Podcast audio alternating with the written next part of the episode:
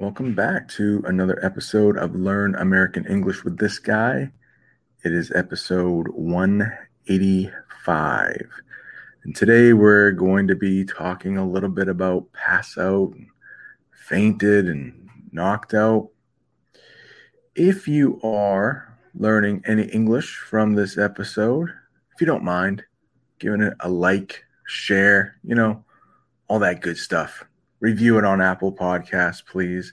I'd also like to give a shout out to Emil from Italy.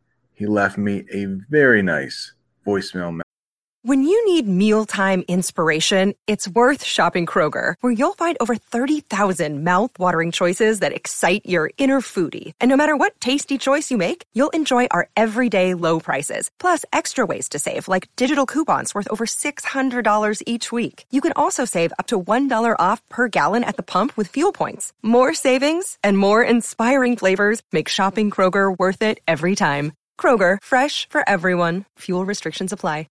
In today's English lesson, I want to talk about the difference between three terms pass out, knockout, and faint.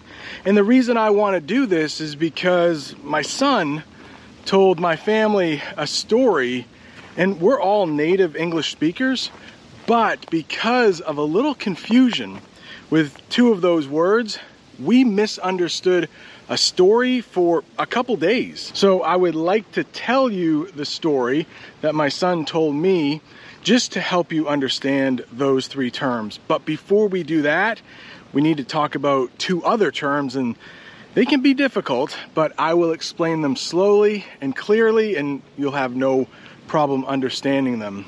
The first one is unconscious. The second one is unresponsive.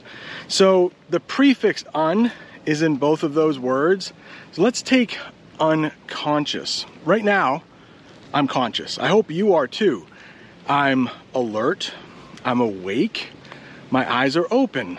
I'm hearing things. I'm seeing things.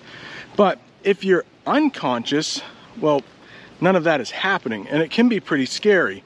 Sometimes we call this passed out, fainted, or maybe even knocked out. If you are unconscious, to some people, you may appear to be sleeping, or worse, you may appear to be dead, but you're most likely breathing. The next term is unresponsive, another big word. But if, uh, you know, I, I slap myself, if I did it harder, it, it would probably hurt. I might get the response of, ow, ow. So I'm responding to something. If you're unresponsive, that means you're not responding. So if someone is unconscious and somebody tries to shake them so they'll wake up and they don't wake up, that means they are unresponsive. They don't hear what people are saying. They don't blink their eyes. Their eyes don't flicker. Blink is what, hang on. Blink is what I'm doing now open and shutting.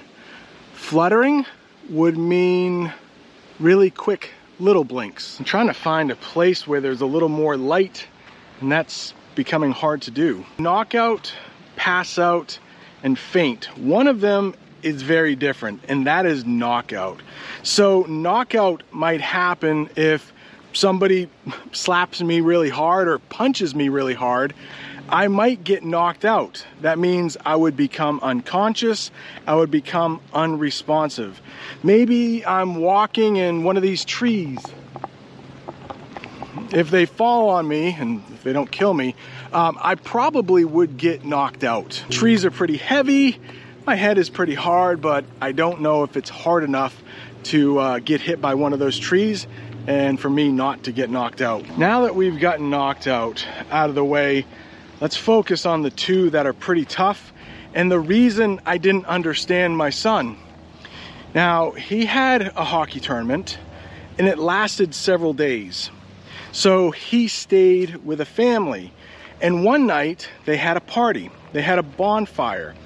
And during that party, the mom he was staying with, well, my son told me she passed out. And that made me think, ooh, was she drinking? Because when people drink too much, they might pass out. They might become unconscious. They might fall asleep by accident. Maybe she was really tired. So during the party, she just passed out. And you might do that when you fall asleep in a place and you don't want to fall asleep there. You might say, Oh, I passed out. But hopefully, you're not unconscious and hopefully, you're not unresponsive. If somebody shakes you, hopefully, you'll wake up. But you could be passed out for a short period of time. It is really hot out today.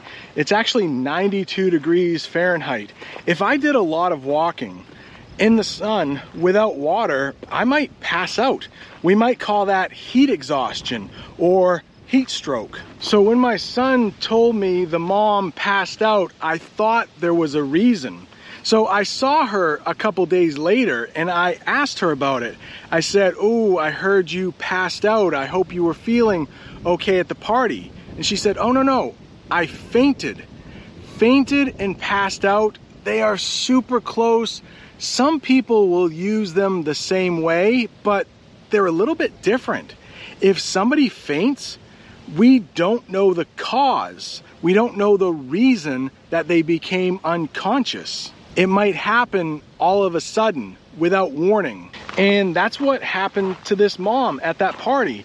This has happened to her before in her life. She's gone to see the doctor about it and nobody knows exactly why every couple years she will faint for no reason, which is a little scary, especially if somebody is driving. If they suddenly faint for no reason, that could cause a really bad accident. If you found this video helpful at all, maybe share a friend so they can be helped too. If you want more English right up there, I have a whole lesson on how we talk about allergies. Brent here from American English with this guy talking about the phrasal verb gummed up. We might also use the synonym clogged, but gummed up can be used when you have a small opening, like a tube or a pipe, and for some reason things can't flow through that tube. So your hairspray might get gummed up. This morning, I had some hand sanitizer. I tried to put on my hands to clean them, but it got all over my shirt because the opening was gummed up. A sink could be gummed up or clogged if there is a bunch of junk in the pipe. Hope this helps. See you next time. Hi, my name is Emil and uh, I am uh, from Italy. I'm uh, 26 years old and uh, I am listening your podcast since uh, I think uh, two or three days, and uh, I really, really, really like it. I'm uh, in uh, episode eight right now, and I thank you because it is very, very, very helpful. So thank you. I know that you like Italy and the Italian language, so grazie amico mio e spero di incontrarti prima o poi. Ciao!